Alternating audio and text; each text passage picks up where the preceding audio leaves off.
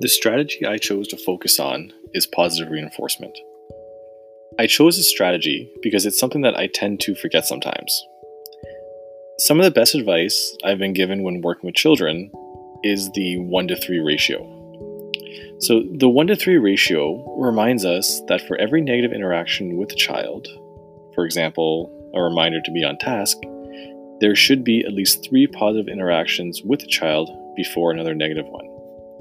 This has been a rule I have been trying to follow in recent years.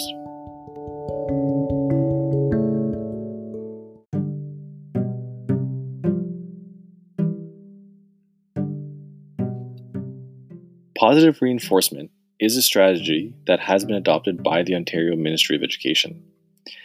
An example of this, since it's report card season, is with our report card comments.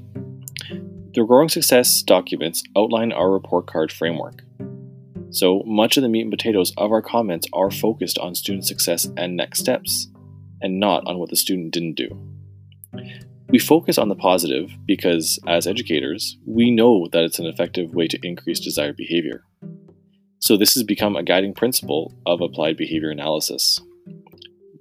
Rewarding a student for a desired behavior to increase the behavior, or ignoring a neg- negative behavior to reduce the behavior.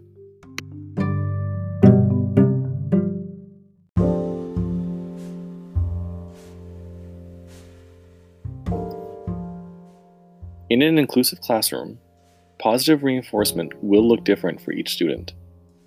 For a student with ASD, we need to celebrate each and every achievement to reinforce what is expected of them. Something as simple as waiting in line quietly even though it might be a very loud classroom, is something that is celebration worthy, especially for a student with ASD, and is very hypersensitive. For students who don't have ASD, our expectations might be different, but nonetheless celebration worthy. For example, instead of using extra time to have free time, a student took time to see how they could move their level 3 work up to a level 4. ASD or not, positively reinforcing behavior will lead to an increase in desired behavior. It should also be noted that positive reinforcement should still be used in a gradual, gradual release model. We need to remember that something that might seem insignificant to another student might be a huge accomplishment for another.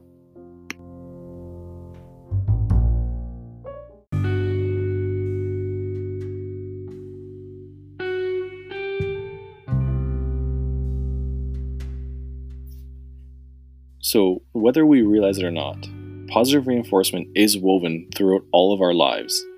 And whether an ASD student or not, an employee, a parent, we all know how good a little positivity can be. Thanks for listening, and if you have any questions, please don't hesitate to ask. Take care. Bye.